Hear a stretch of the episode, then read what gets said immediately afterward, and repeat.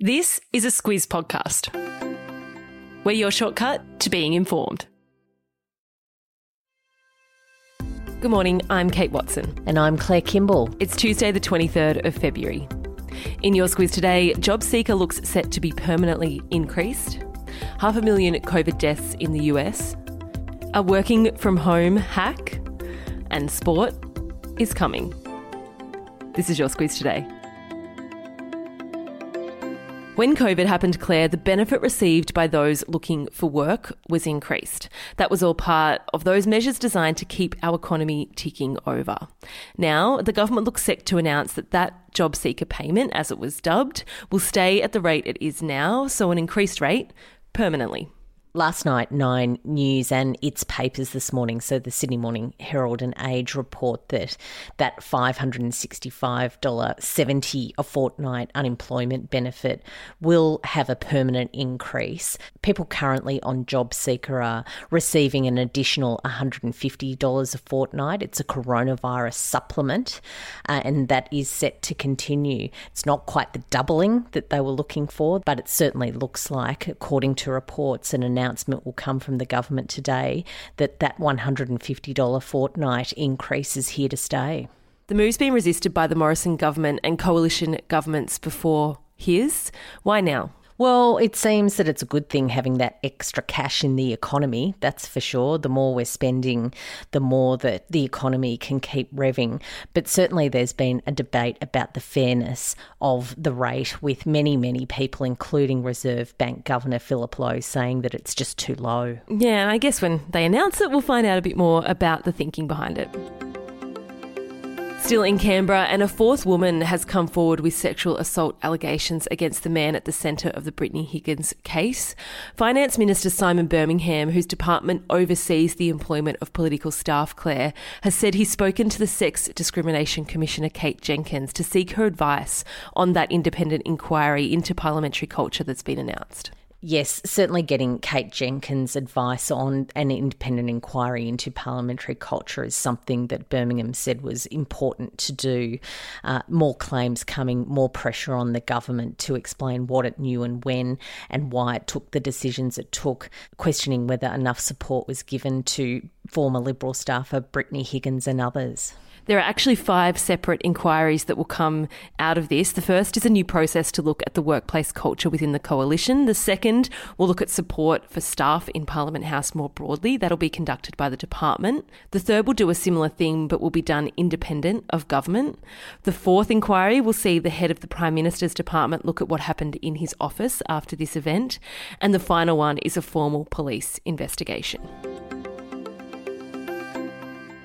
Frontline and older Australians were the first to receive their Pfizer coronavirus vaccine shots yesterday. That's the super cold ones.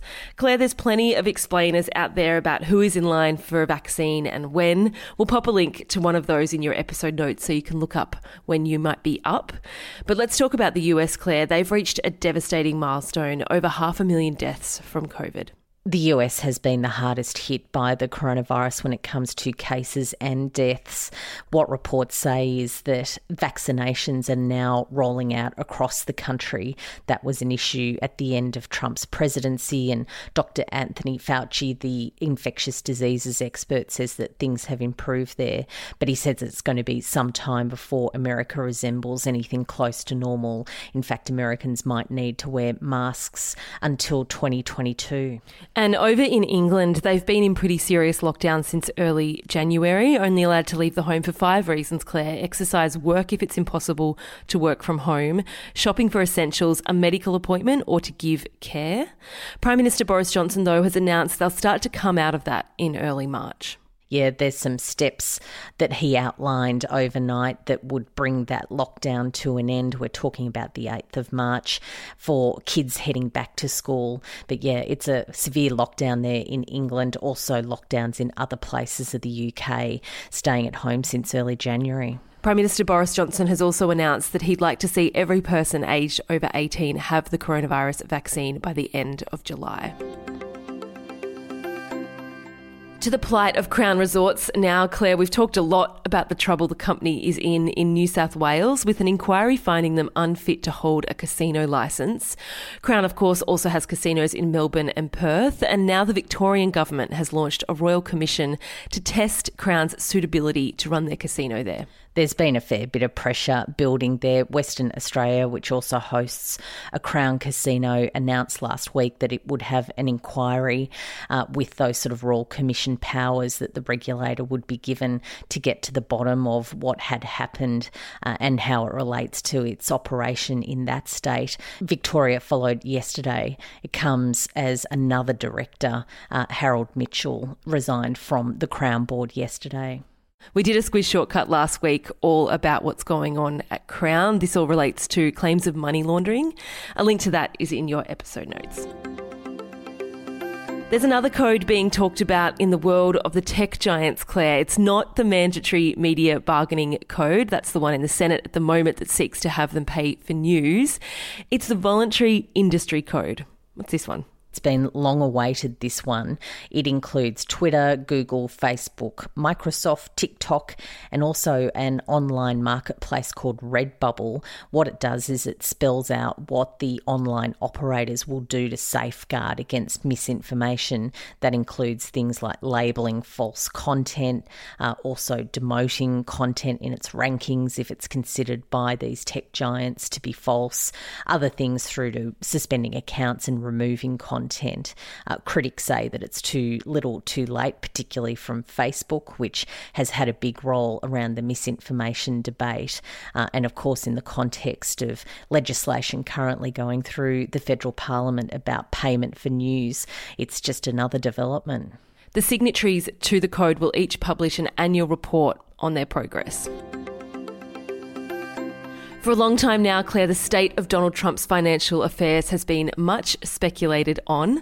Now, the Supreme Court has ruled he must turn over his tax and other records to prosecutors in New York. And as you say, hard and long fought. This relates to a case where claims that he paid hush money uh, to two women who said that he'd had affairs with him uh, is being investigated. Disclosing this kind of information isn't unusual for a president. He is the first president since 1976 to refuse to release his tax returns to the public. Claire, if you're working from home and you're struggling to stay focused and be productive, there's a solution. It's called Focusmate. You basically get paired with a random person, you chat for a minute or so, and then you sit and work for 50 minutes in silence. So you're sort of together but apart. When that time is up, you can have another quick chat before the call ends. The idea is that with someone working alongside you, you actually do work. What do you reckon? Because there's nothing more relaxing and focusing on your productivity than a stranger looking at you through a computer. So, look, it might work for some. I don't quite get it. I don't think it's for me. But look, you know, each to their own. For some, it seems to be a real procrastination buster. So, if it works, it works. Sure. You do you. We teased it yesterday, Claire. A bit more information today. Sport Today is our brand new weekday sports news podcast first episode's out tomorrow, which is pretty exciting. It's designed for sport lovers who just want an easy way to keep up with the big sports stories. So, unlike Squiz today, it's a 4 pm release in the afternoon. Really good for a quick catch up uh, on the day in sport at the end of the day. It's hosted by Greg Elliott and Gemma Ryan. They're two mad keen sports fans, aren't they? they really are. They're all around legends as well. It's less than eight minutes. The first episode, as you said, will be out tomorrow. We have a little trailer that's already out. You can have a listen and subscribe now by searching for Sport Today on Apple Podcasts or via the link in your episode notes. Or if it's not for you, you might know someone who might like it. So let them know. Spread the word. Yeah. We all have that sports nut in our family or friendship group. So it's a good one for them.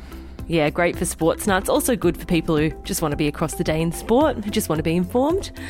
On that note, we will leave you today. We'll be back as always tomorrow. Thanks for tuning in to the Squiz Today podcast.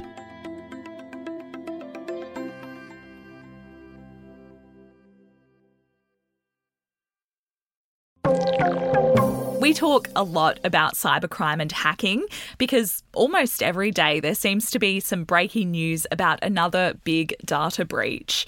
But NordVPN can help protect you online kind of like a cyber bodyguard. It protects your personal and sensitive data while you're online to stop it from falling into the wrong hands.